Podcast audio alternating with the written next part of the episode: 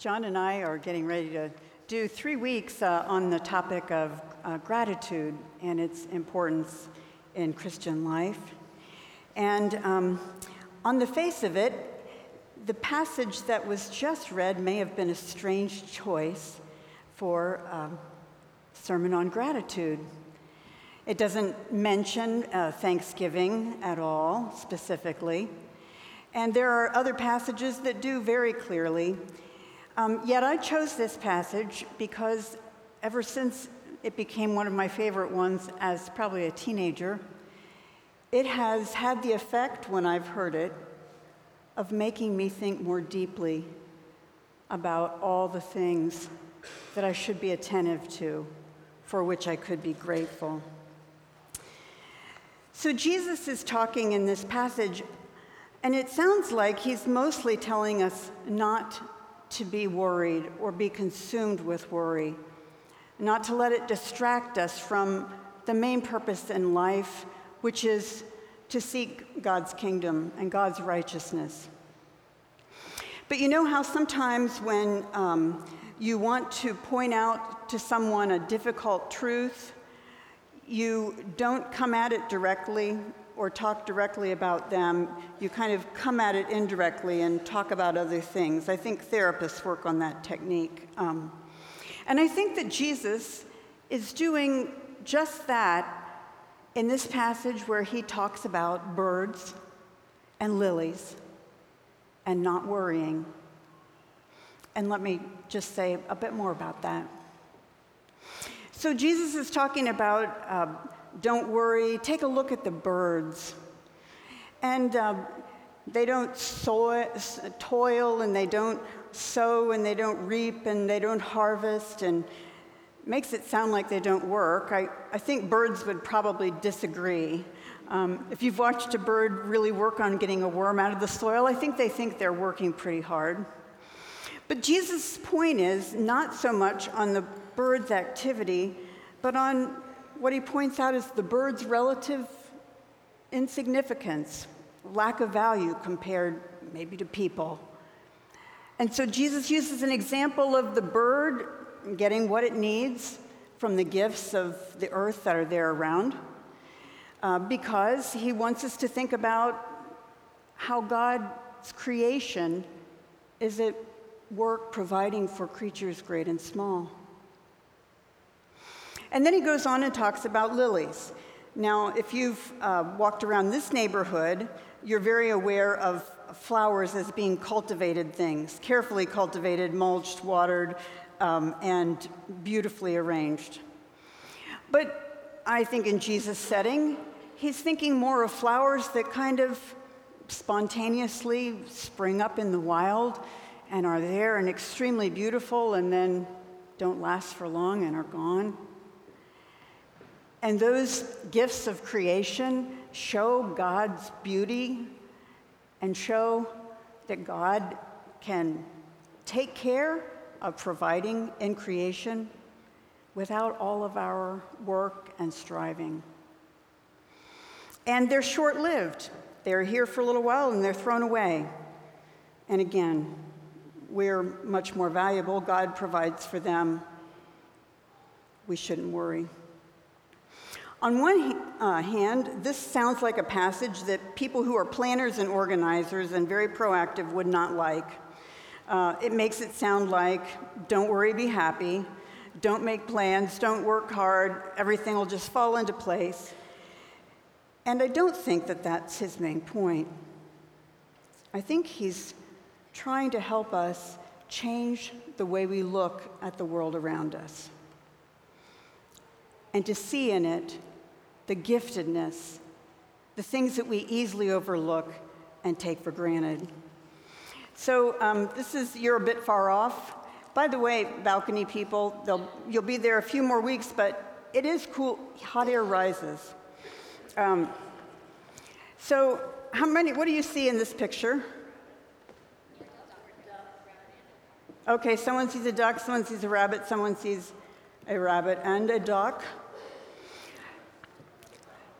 Yeah, so you've all seen these things where uh, actually, today there's a, an oral equivalent of it, right? Is it Laurel or is it Yanny? I just found out that John only hears Yanny. I only hear Laurel. Um, in this picture, uh, I was looking for one of those examples of how uh, your perception and what you're looking for influences what you see. And uh, yesterday in my yard, there was a bunny that I was keeping my eye on because I was worried about whether or not it was sick, because it wasn't hopping away from me fast like they normally do. And uh, since I was watching the bunny on and off all day, I had bunnies on my mind. And when I started looking for these images, this popped up, and I thought, I don't, I don't see two things here. I only see bunny. My, my eyes were trained on seeing bunnies last week, and that's all I saw. I couldn't even see the duck until I checked again underneath the caption that said this was one of those things where you should be seeing both a duck and a bunny. And I think Jesus was aware that what we get used to seeing, what we look for, influences very much what we see. And I think the teaching about not worrying is trying to catch us off guard to make us start looking for the blessings, the good things that are happening around us all the time that are so easy to take for granted. In fact, I think oftentimes we do not recognize good blessings that are provided for us, even from the magnificent creation until we feel somehow that they're imperiled. I've been uh, drinking water all my life and, and swimming in lakes and, and enjoying uh, showers and cooking, and I have never really given very much thought at all to, to what an incredible blessing it is to be around abundant water. Until I started hearing the stories out of Flint, Michigan, about lead and supply, and then I started seeing uh, algae blooms in Lake Erie that were getting larger and larger. And it made me, made me realize, because it felt like it was scarce, that actually there was something that was an incredible blessing available to me all the time that I was just taking for granted. Diana Butler Bass wrote a book called Grateful, uh, and she notes in the beginning of the book that there were uh, a poll taken of a broad swash of the American public. And one of the main things that there is consensus on about spiritual values among Americans is that 80% of the people feel uh, grateful, uh, feel like they experience a sense of gratitude. But she said, you know, when we look at the world, I'm not sure how well that translates into actually living gratefully. How much that translates into uh, people living out of a sense of appreciation. And so she wrote the book so that she could test herself and make herself work on shifting her perception from things being attentive to what seems scarce, what seems in threat, to also taking into account what is good right before our eyes and being grateful for it. Um, my mother has uh, Alzheimer's, which is about forgetting. Uh, that's part of it. Her Alzheimer's is getting worse.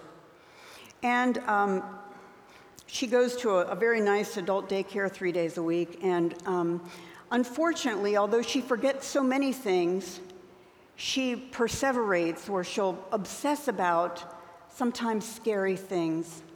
And um, it, it's troubling. And uh, in order to try to help her make the transition to getting in the car and actually being willing to go to the adult daycare, because there's, there's someone there that she uh, kind of obsesses and perseverates about, and, and um, trying to help her find the way to get in there with a good attitude and, and make the transition pleasant. I learned how to download iTunes, which I hadn't learned before.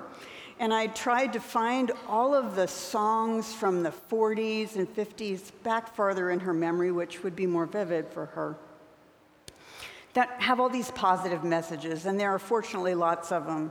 Um, accentuate the positive, um, aren't you glad you're you, uh, walk on the sunny side, uh, let's see, swinging on a star, and a smile.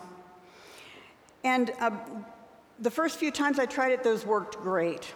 I'd put on the music, tell her we're going to go get a donut, and then after the music gets going and she's feeling positive, I, and, and we're going to go to the, to the daycare place too.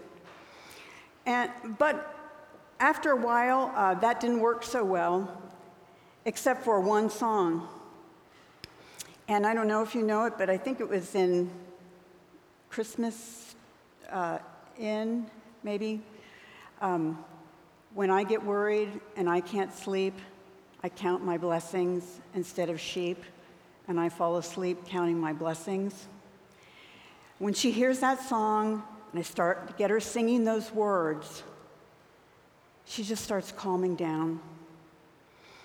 And I think, I think for her, as a person of faith, so deep inside of her is anchored a sense of gratitude about all of the goodness that God gives to us, not only, not only in the gifts of creation, but in, in many ways. And I don't want you to uh, worry about my mom. People were so nice after the first service saying they would pray for us. That's great. Uh, families go through lots of different transitions oftentimes, and none of us ever know what's going to happen to us.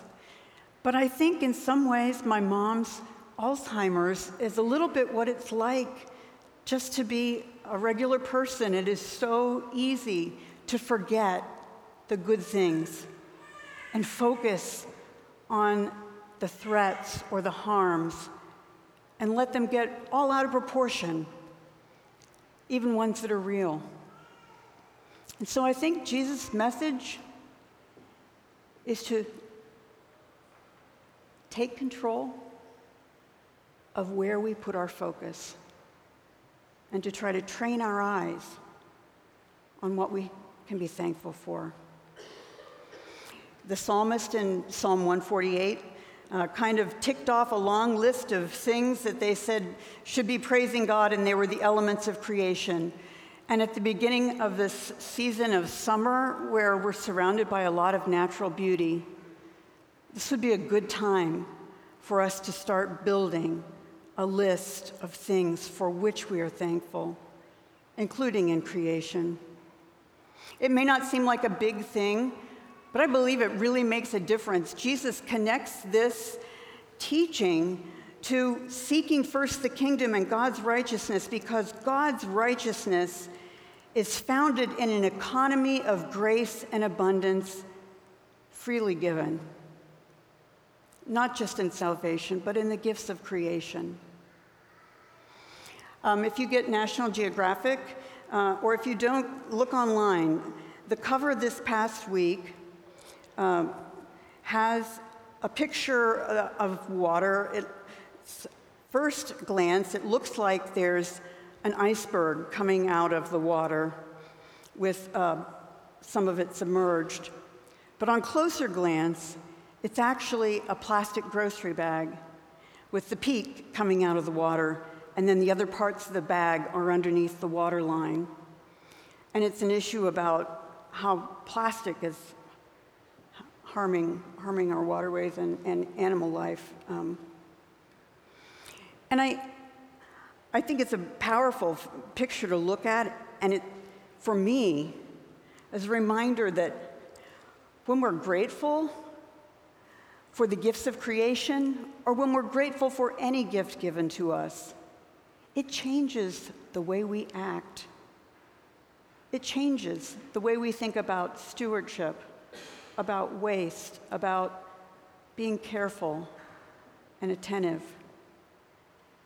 And Jesus ultimately asks us to live out of a life overflowing with a sense of blessing. And I'd ask us to consider getting started, counting our blessings, and living in light of God's blessings. Amen.